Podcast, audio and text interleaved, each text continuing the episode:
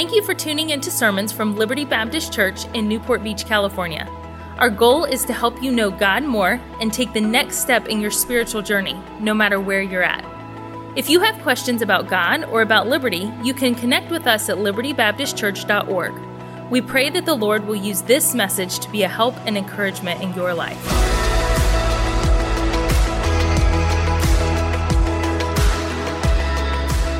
Your Bibles, go to Luke chapter number 23, please. Luke chapter number 23.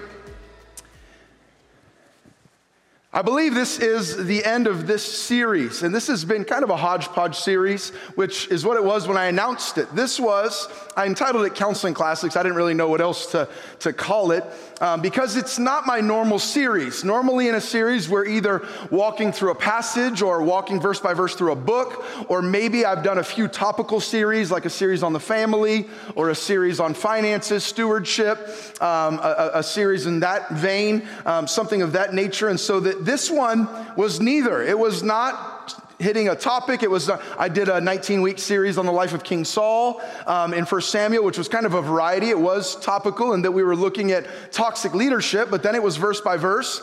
And it was a character study because we were studying Saul and David. And, uh, and so normally for me, it would be a character or it would be a topic or it would be a book. And, and most often it would be systematically through a book or through a passage.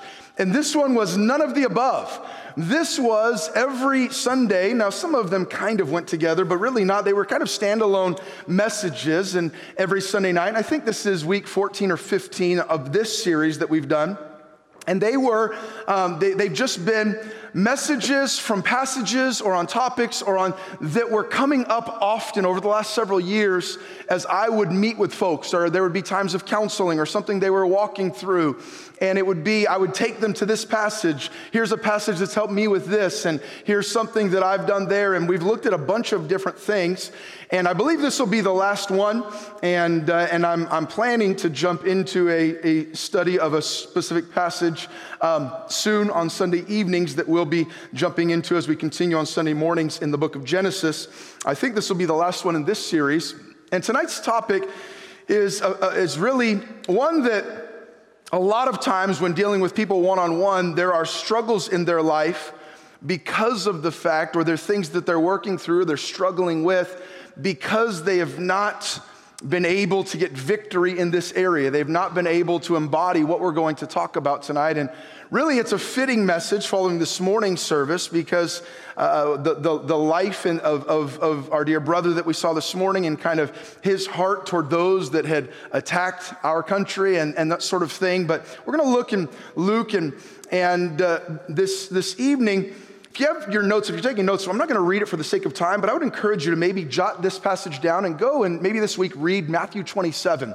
It's about 50 some verses long. It's, it'd be a long passage for us to read together, and so I'm not. So I'm going to summarize that passage. But where we're going to be tonight in the story and then um, in our passage here in the Gospels, we're going to look as the Bible recounts really the worst of humanity and the most wonderful thing to ever happen to mankind that was all in the same account. And that account, of course, is when our Savior showed that amazing grace that we just sang, sung about, that we, we were singing together about. And, and when, when He showed that amazing grace, and as He came and died for us on the cross, we're going to see one of the saddest yet most exciting and wonderful stories in all of Scripture. And and uh, we're going to look at just a couple of verses in Luke 23, but it's, it's, it's, there's a little bit more in Matthew and then some in John as you study this. But I want you to stop and think about those moments leading up to and during Jesus' crucifixion. All that he went through, he was number one, he was misunderstood. They didn't understand who he was. He was falsely accused. And, and I want you to think about your own life because we're about, we're going to turn this, we're not just going to look at Christ's life, we're going to turn this to our lives. He was misunderstood. He had the right motives, he had done the right actions, he had done the right things, and, and he had people that were working as hard as they could to make it seem like it was just the opposite. He had been falsely accused, he had been lied about. Have you ever been there? He was hated, he was unjustly punished. He was treated like the lowest and worst of criminals. A crucifixion was one of the most shameful and most painful um, and most demeaning forms of execution. He was disrespected as badly as a person could be. They stripped him of his clothes, they spat in his face, they plucked his beard, they treated him like an animal. He was scourged and he was whipped. His words were twisted. Things that he had said that were true, they twisted and actually used them to try to get the death sentence on him. He, he never said anything that wasn't true, and yet his words were used to make him look like he was saying something that he was not saying at all. Some of his friends betrayed him. Really, all of his close confidants did, at least for a season, didn't they? All of, the, all of his confidants, really, for a season, the Bible says they all walked away. Judas and others betrayed him. His good deeds were evil spoken of. He was rejected and despised. His deity was questioned and mocked. He was reviled. He paid a debt he did not owe for people that did not want his gift of love. And you can read through that in detail in Matthew 27 and some other portions. But when you stop to think about all that Christ went through, even just in the last 24, 48, 72 hours of his life, from the Last Supper with his disciples there and telling one of you is going to betray me and, and them, not, not me, not me, Lord, I won't. Uh, Peter, I'll never do it. I'll, I'll die for you, all of those things. And, and then walking them being all alone, being there as Judas kisses him, that kiss of betrayal. All of these things that he went through, he thirsted and he was weak and physically weak and all of this, and he deserved none of it. The Bible says in John, in chapter number 19, I think we have that verse for the screen. It says it was the preparation of the Passover. And, and maybe we don't. I didn't actually look at the, uh, the I, I, forget what slides I sent over, so we may not. Do we not have that? So if you want to jot this down, John 19, verses 14 and 15. I, I forget earlier this week what, which verses I sent, which ones I didn't. And it was the preparation of the Passover, about the sixth hour. And he saith unto the Jews, Pilate did, Behold your king. But they cried out, Away with him, away with him, crucify him. Pilate saith unto them, Shall I crucify your king? Listen to this. The chief priest answered, What? We have no king but Caesar. This guy is nothing to us. This is how he was treated by the ones he had created the ones that he had done nothing but love and provide for. And I want you to look in Luke in chapter number 23. Would you read verses 33 and 34 aloud with me? Familiar verses to many of us. Luke 23, verses 33 and 34 aloud. Ready? Begin. And when they were come to the place which is called Calvary, there they crucified him, and the malefactors, one on the right hand and the other on the left. Then said Jesus, Father, Father, what church? For they know not what they do. And they parted his raiment and cast lots. Father, forgive them. And here's my message, and the title is going to seem impossible. Here's my message, and here's something that comes up often as I'm dealing with people that are struggling through things either that have recently happened, or maybe sometimes there are things that they struggle with for years and years and years on end because they've not been able to get victory in this area. The title is simply this Forgive like Christ. Forgive like Christ. Humanly speaking, at the worst moment of his life, forgiveness flowed from his heart. As his ears were filled with mocking and hatred and scorn, his lips were filled with loving and unconditional forgiveness. What a Savior. Jesus looked down from the cross upon the scene that was most distressing to him. The Roman soldiers were casting lots for his clothing. The criminal on the cross next to him was reviling him. The religious leaders were mocking him. The crowd was blaspheming him. Jesus looked down upon this most unworthy group of people. And what did he say? Father, what? Forgive them. Those that had beaten him, those Roman soldiers that had laughed at him, maybe some that still had some of his beard that was maybe on their clothes, some of his blood had stained their, their, their, out, their uniform, their, their, their military gear, that those that had done all of these. And he said, Father, forgive them, for they know not what they do. Even in his own agony, Jesus' concern was the, for the forgiveness of those who counted themselves among his enemies. He asked the Father to forgive the thieves on the cross who jeered and made fun of them. one who would go on to accept his mercy. He asked the Father to forgive the Roman soldiers who had mocked him, spit on him, beat him, yanked out his beard, whipped him, put a crown of thorns on his head, and nailed him cruelly to the cross. He asked forgiveness for the angry mob that had mocked him, jeered him, called for his crucifixion. Jesus was forgiving the Sadducees and the Pharisees who had demanded his death. They had rejected him as their Messiah, even though they knew who, he, who and what he was. Jesus, in his infinite mercy, loved them and would have taken them to heaven had they humbled themselves and repented. Most importantly, on the cross, Jesus was providing forgiveness for all those who would ever believe in him. You see, church, I want to remind you the cross didn't kill Jesus, the soldiers didn't kill Jesus. The, the, the, his enemies didn't kill him. The Bible says that he willingly laid down his life. Greater love hath no man than this, that a man lay down his life for his friends. And you say, That's wonderful. I'm so glad that Jesus forgives like that. And I'm so glad that I have full, complete forgiveness. All of my sins, if I've accepted him as Savior, all of my sins, past, present, and future, Jesus says that they're nailed. He's, he's nailed those, and we, we carry them no more. My sin, oh, the bliss of this glorious thought. My sin, we sang it this morning, not in part, but the whole is nailed to the cross and I bear it no more. Praise the Lord. I'm so thankful. Aren't you thankful that He forgives us? But then I don't like this. Then the challenge is I'm telling you, forgive like Christ. But Pastor Ryan, I'm not deity. I'm not the, the, I'm not the only begotten Son of God. I, I can't forgive someone else's sins. I, I, I, how can I do those things? What does the Bible say? I, am not exactly sure, by the way, but, but what I'm asking you to do is not something impossible to seek to forgive like Christ, because what did Paul say to the church at Ephesus in Ephesians chapter number 4, verse number 32? And be ye kind one to another tenderhearted oh there's the verse i thought we had but it's the wrong uh, the wrong the wrong thing there. That's the wrong verse there, B. Right reference. No, it's the right reference, but it's not the right verse. Is it? Oh. Oh, my bad. What? His, oh, we're having a great time tonight, aren't we? I got it all together. As his ears were filled, I must have cut and paste something wrong there. As his ears, that's probably my notes right above it. Oh, there's the verse. And be he kind one to. That top part is not scripture, okay, guys? Those are my notes. I cut and pasted on the email too much. All right, you ever have a bad day at work? Okay, guys, all right, I get to have one messed up day. But uh, we'll go back to why not? Let's put it right back up there. And be ye kind one to another, tenderhearted. Here's what it says.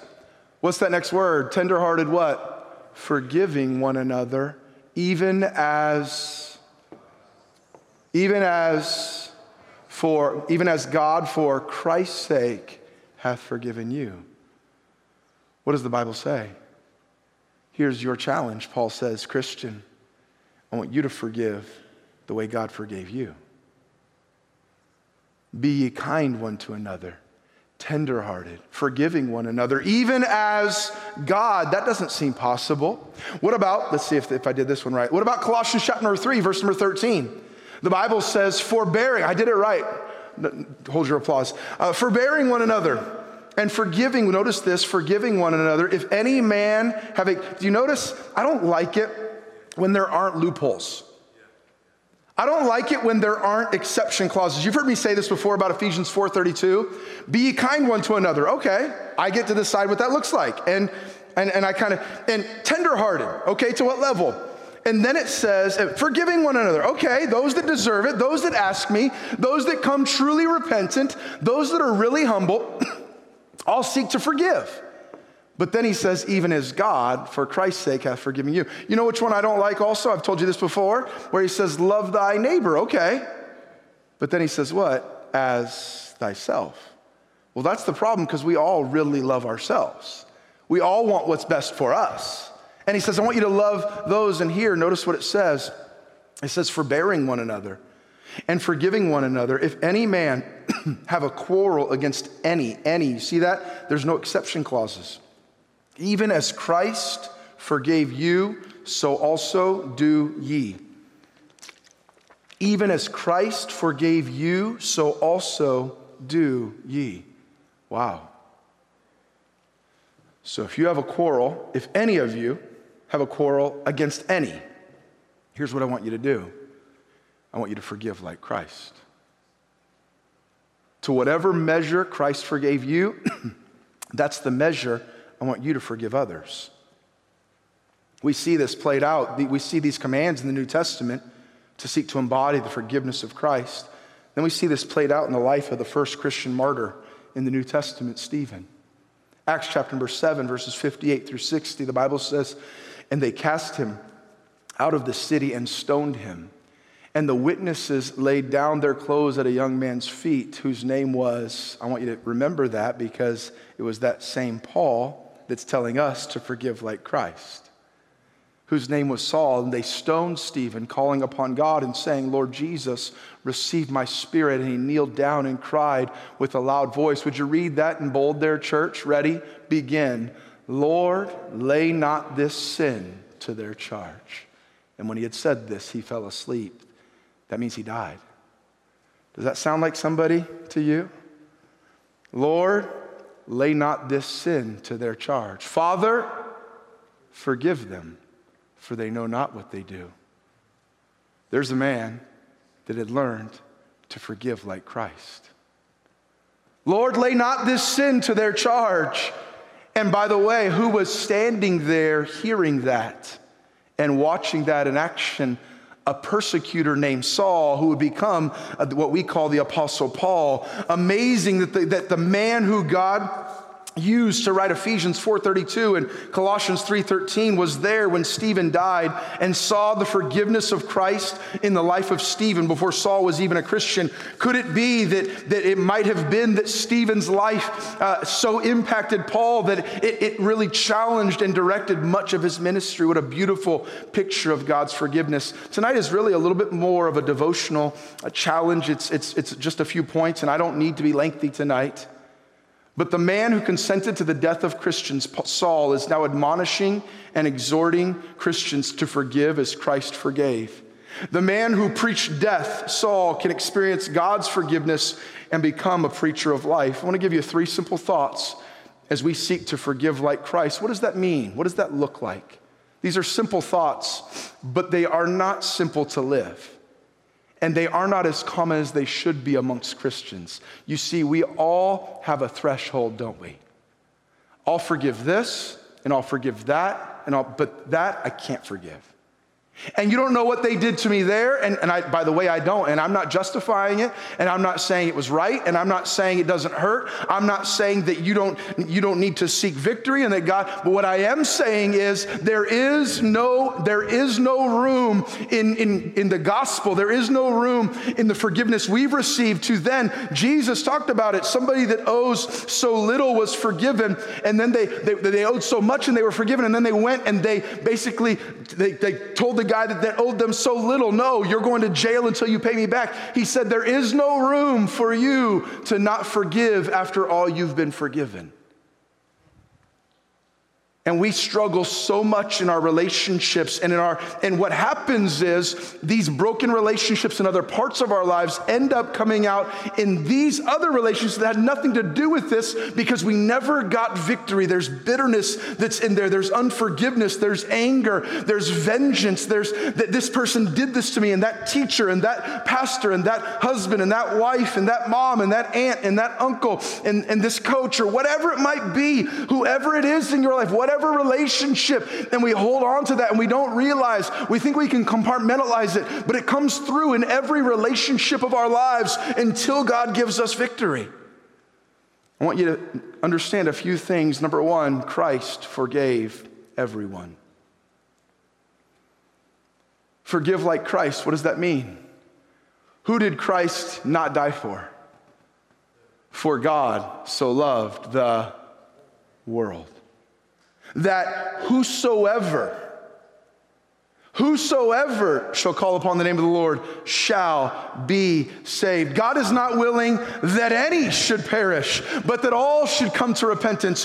Who was there among them? Was it the, the thief that sat there mocking him on the other cross that Christ said, I'll forgive all of you, but you've gone too far?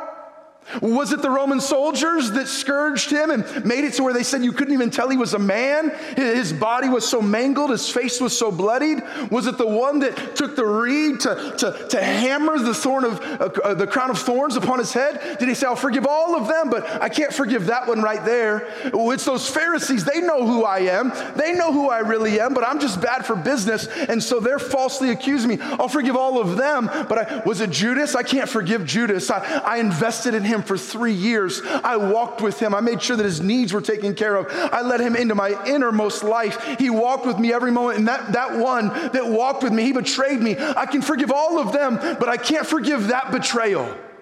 Was there anybody that Jesus didn't forgive? And what does the Bible say? Even as Christ forgave, so also do ye. Who did Christ forgive? Christ forgave everyone. His love was unconditional. No one beyond the reach of his forgiveness, no matter what they had done or what they have done today, no matter how they had hurt him, no matter what they had said about him. If he could say that at the crucifixion, the time when the, the largest number of people had turned against him, his disciples had walked away, all of these things had happened and what did he say? Father, in the lowest moment of his life, when he'd been hurt by the most people, Father, forgive them, for they know not what they do. So, who are you having a hard time forgiving? Who do you refuse to forgive? Well, they didn't ask me. The crowd didn't ask Jesus. They didn't apologize. The crowd didn't apologize. They said, We have no king but Caesar. That, who's that guy? Put him to death. Forgive them. Well, they did me wrong. They did him wrong. Who is it that you cannot forgive? What grudge are you holding? What bitterness won't you let go of? What anger exists and lives in the dark corners of your heart? When we are unable to forgive, it's a clear sign that we don't truly realize the power of the gospel in our lives. We have not fully embraced all that God has done for us. He forgave everyone. You've heard this statement before, I've said it before. To forgive is to set a prisoner free and to realize that that prisoner was you. Number one, Christ forgave everyone. Number two, Christ forgave completely, or Christ forgave everything. Not only was there no, no one beyond the reach of his forgiveness, there was no thing beyond the reach of his forgiveness. There is nothing that you or I or anyone can do that exhausts the measure of his forgiveness. There is no hurt, no betrayal, no wickedness that can be done that cannot be forgiven. I am not saying there are not consequences to sins. I'm not saying that you allow someone just to abuse you or to, to completely criminally mistreat you and that you don't, you don't follow proper courses of action. I'm not saying that. I, I'm not saying with, with God, there are consequences to our sins. It's been said God forgives sins, He doesn't relieve consequences. You and I can sin against God, and we may face the consequences of those sins. My, my, my grandfather, he died of emphysema, and I remember when he was, um, in the, some of the last few years of his life, he was he, he told me he sat me down and said ryan promise me you'll never touch a cigarette. Promise me you'll never smoke a cigarette. I remember walking with him in the shopping mall when i was probably seven or eight or nine years old. He had an oxygen tank and we could walk from one bench in the middle of the mall to the next and he'd have to sit down and rest. He said ryan promise me you'll never what was he saying and by the way what was he trying to tell me? There are consequences to my actions I don't want you. Now, he no longer smoked cigarettes anymore at that point of his life. He had been saved later on in life. He was not involved with alcohol as he had once been, and he was not, at, he at one time had been an unfaithful husband. He was no longer that. All of these things, he had been forgiven, but there were some consequences to the actions of his life that he was still living with. I'm not saying that, that there are not consequences or decisions we have to make in our lives because of maybe actions of others. What I am saying is be careful that there, there is no thing beyond the reach of our forgiveness. Could it be said of you? Even as Christ forgave you, so also do ye. If the people in, eh, eh, let me say it this way if you were forgiven by Christ the way that the people in your life are forgiven by you, how forgiven would you be? If you were forgiven by Christ, the way the people in your life that have done you wrong are forgiven by you, how forgiven would you be? Aren't you glad? Bible says, my sins, my iniquities, he remembers no more. Aren't you glad that as far as the east is from the west, so hath he removed our iniquity from us?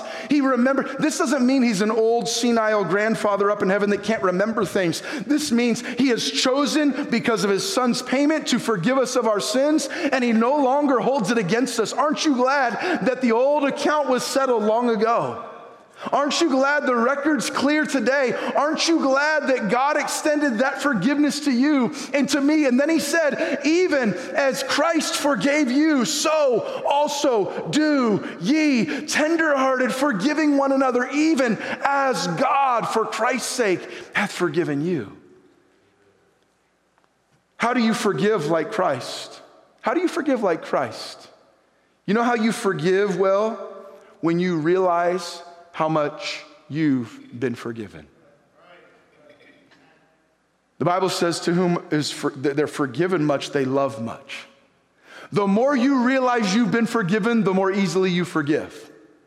The more you think I'm a victim or I deserve this, or and we forget about his forgiveness, look at what I've done with my life, this is all on me, the more short we are with others, the more we expect, the more entitled we become. But the more we realize I'm nothing, I'm just a sinner saved by grace. I, I, God didn't owe me anything, I don't deserve anything. Uh, some people, I forget who it is, there's a couple folks in the church, I'll say, How you doing today? They'll say, Better than I deserve. I love that. It's a good reminder I don't deserve anything. I, have got it better than I deserve. And the people that walk in that every day, those that wake up every morning and realize, wow, I'm a recipient of a lot of grace. And I've messed up a lot, and He still loves me. And I've messed up a lot, and my spouse still loves me. And I've messed up a lot, and my kids still love me. And I've messed up a lot, and my church family still loves me. And I've messed up a lot, and this, per- and you know what? Most of all, even if none of them do, I've messed up a lot. And the creator of the universe, the savior of the world, still loves me. When you walk in the midst of that grace, guess what the natural outflow is? You give grace to people that don't deserve it. You give love to people that don't deserve it. You give forgiveness to people that don't deserve it. Why? Because you've received grace that you didn't deserve. And you've received love that you didn't deserve. And you've received forgiveness that you didn't deserve. Who forgives well those who acknowledge how much they've been forgiven? Here's your choice, Christian. Here's your choice when, you're, when you've been hurt. You can choose to focus on how you've been hurt or you can choose to focus on how you've been forgiven. This is our choice every time somebody does something to us, something hurts us. We can choose to focus on how, how we've been hurt, or we can choose to focus on how we've been forgiven. And if we focus on how we've been forgiven, then the natural outflow will be I'm going to extend forgiveness. I'm not going to hold a grudge. I, I, was trying to think because I knew I'd preach this, and maybe I, I'm not saying I'm perfect at this. I'm not saying there's never anybody that I don't get frustrated with or I don't get angry with, but I, I, don't, I don't believe there's a human on this earth that I struggle with bitterness in my heart toward them. That doesn't mean nobody on this planet has ever done anything hurtful to me, just like you've had people do things hurtful to you. But I don't believe by God's grace at this moment in my life, I don't know that I always could have said that. I don't believe there's anybody that I can think of that I hold bitterness or anger toward in my heart. Christ forgave completely. Then, lastly, so Christ forgave everyone, Christ forgave completely. And then the last thought regarding forgiving like Christ. Number three, Christ's forgiveness changed everything. Christ's forgiveness changed everything. After he said, you can jot it in your notes, Matthew 27, verse 51.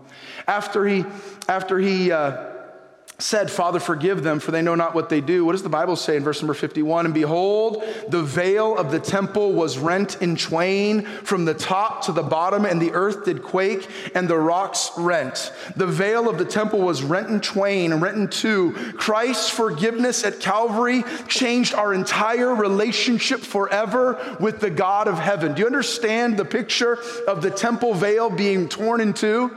It's changing the relationship of man and God forever. You see, before that, the, the Holy Temple in Jerusalem was the center of Jewish religious life. The temple was the place where animal sacrifices were carried out, where worship according to the law of Moses was followed faithfully. Hebrews 9 tells us that in the temple, a veil separated the Holy of Holies, the earthly dwelling place of God's presence, from the rest of the temple where men dwelt and where men met. This signified that man was separated from God by sin. Only the high priest was permitted to pass beyond the veil and to enter into the presence of God once each year to make atonement for their sins. What significance is the torn veil for us today? Above all, the tearing of the veil at the moment of Jesus' death, it symbolized dramatically that his sacrifice, the shedding of his own blood, was a sufficient atonement for sins.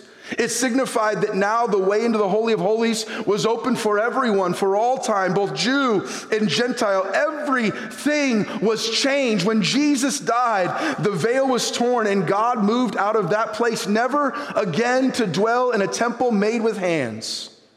God was through with the temple and that religious system. In a sense, it was symbolic of Christ himself, the veil. John 14, 6, it says he's, the, he's our high priest now. Now, Christ is our high priest, and as believers in his finished work, we partake of his better priesthood. We can now enter the Holy of Holies through him.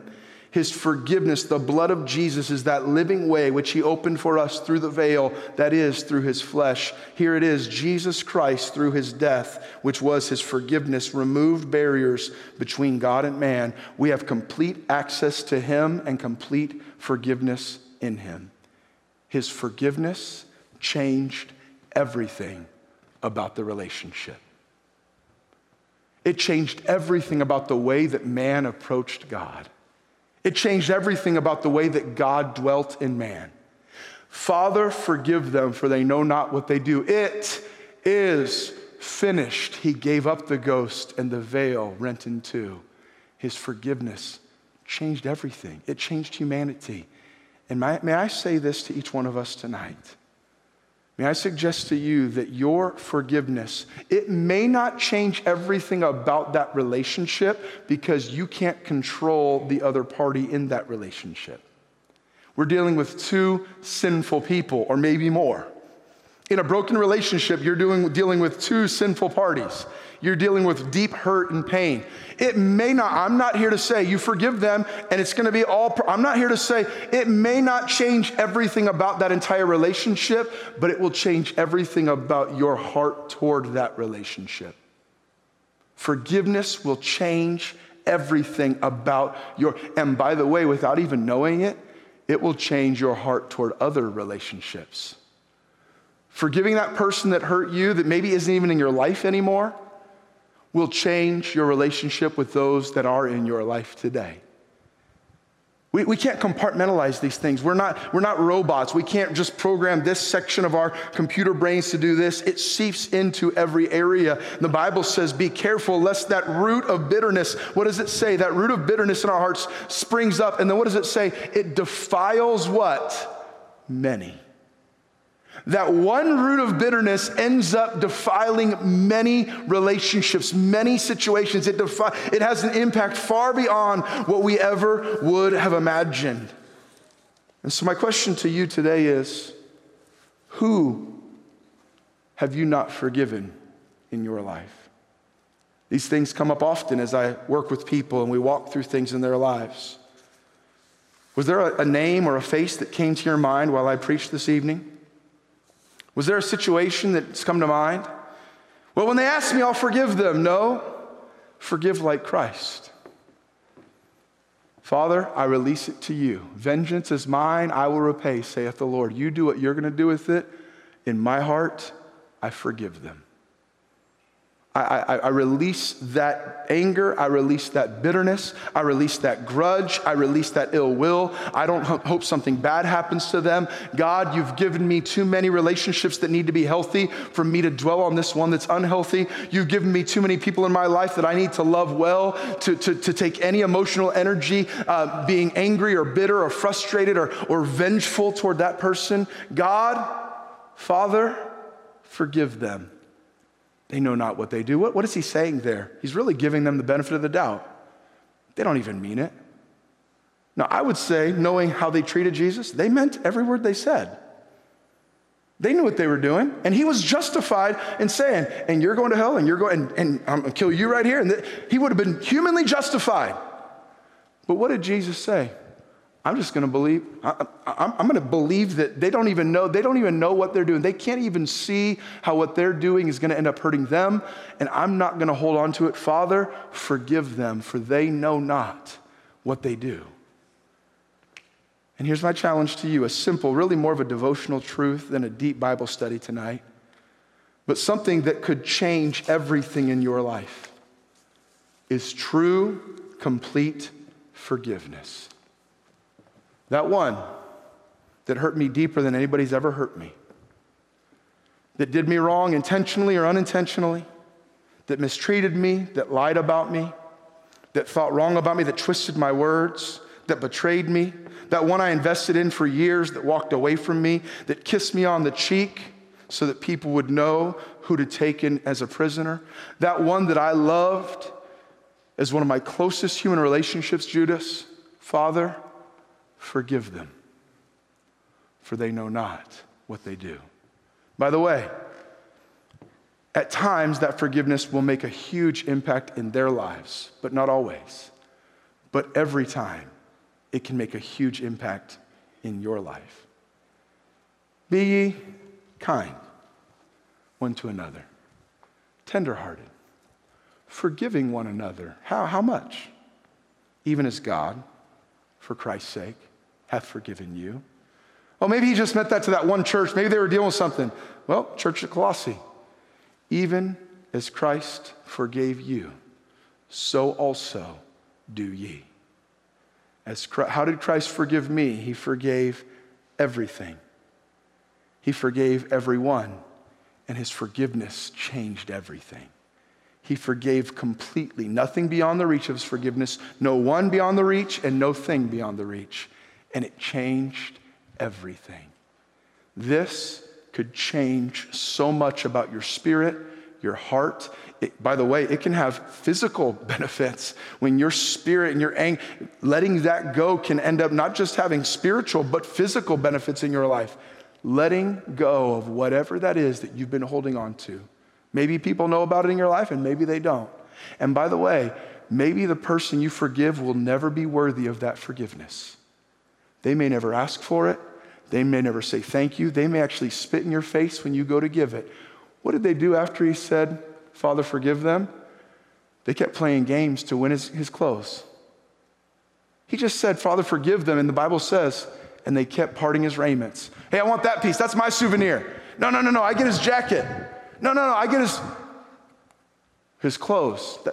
They spit, spat in his face, figuratively speaking, after he extended the greatest gift of forgiveness. And that may happen to you. But God's in control of all of that, isn't he? And our command, our responsibility is forgive. Don't walk through this. Life is too short to walk through it bitter and angry and vengeful. And yet, we do so often. Humanly speaking, often justified because people can deeply hurt other people. Spiritually speaking, not justified. Because as Christ forgave us, that's the level we're supposed to forgive. And you know who forgives well? Those who realize how much they've been forgiven. You know who gives grace well? Those who realize how much grace they've been given. And every day, when somebody twists our words and somebody lies about us and somebody falsely accuses and somebody does us wrong and somebody walks away and somebody spits in our investment, you know what we have the choice to do? We can focus on how much we've been hurt or we can focus on how much we've been forgiven. And when we focus on how much we've been forgiven, you know what our natural response will be? God, if you can forgive me, I've done far worse to you. If you can forgive me and love me, with your help, I'm going to try to forgive them and love them with a Christ like love. Thank you for listening to Messages from Liberty. Tune in next week for more Bible teaching or subscribe on iTunes to stay up to date with our current series.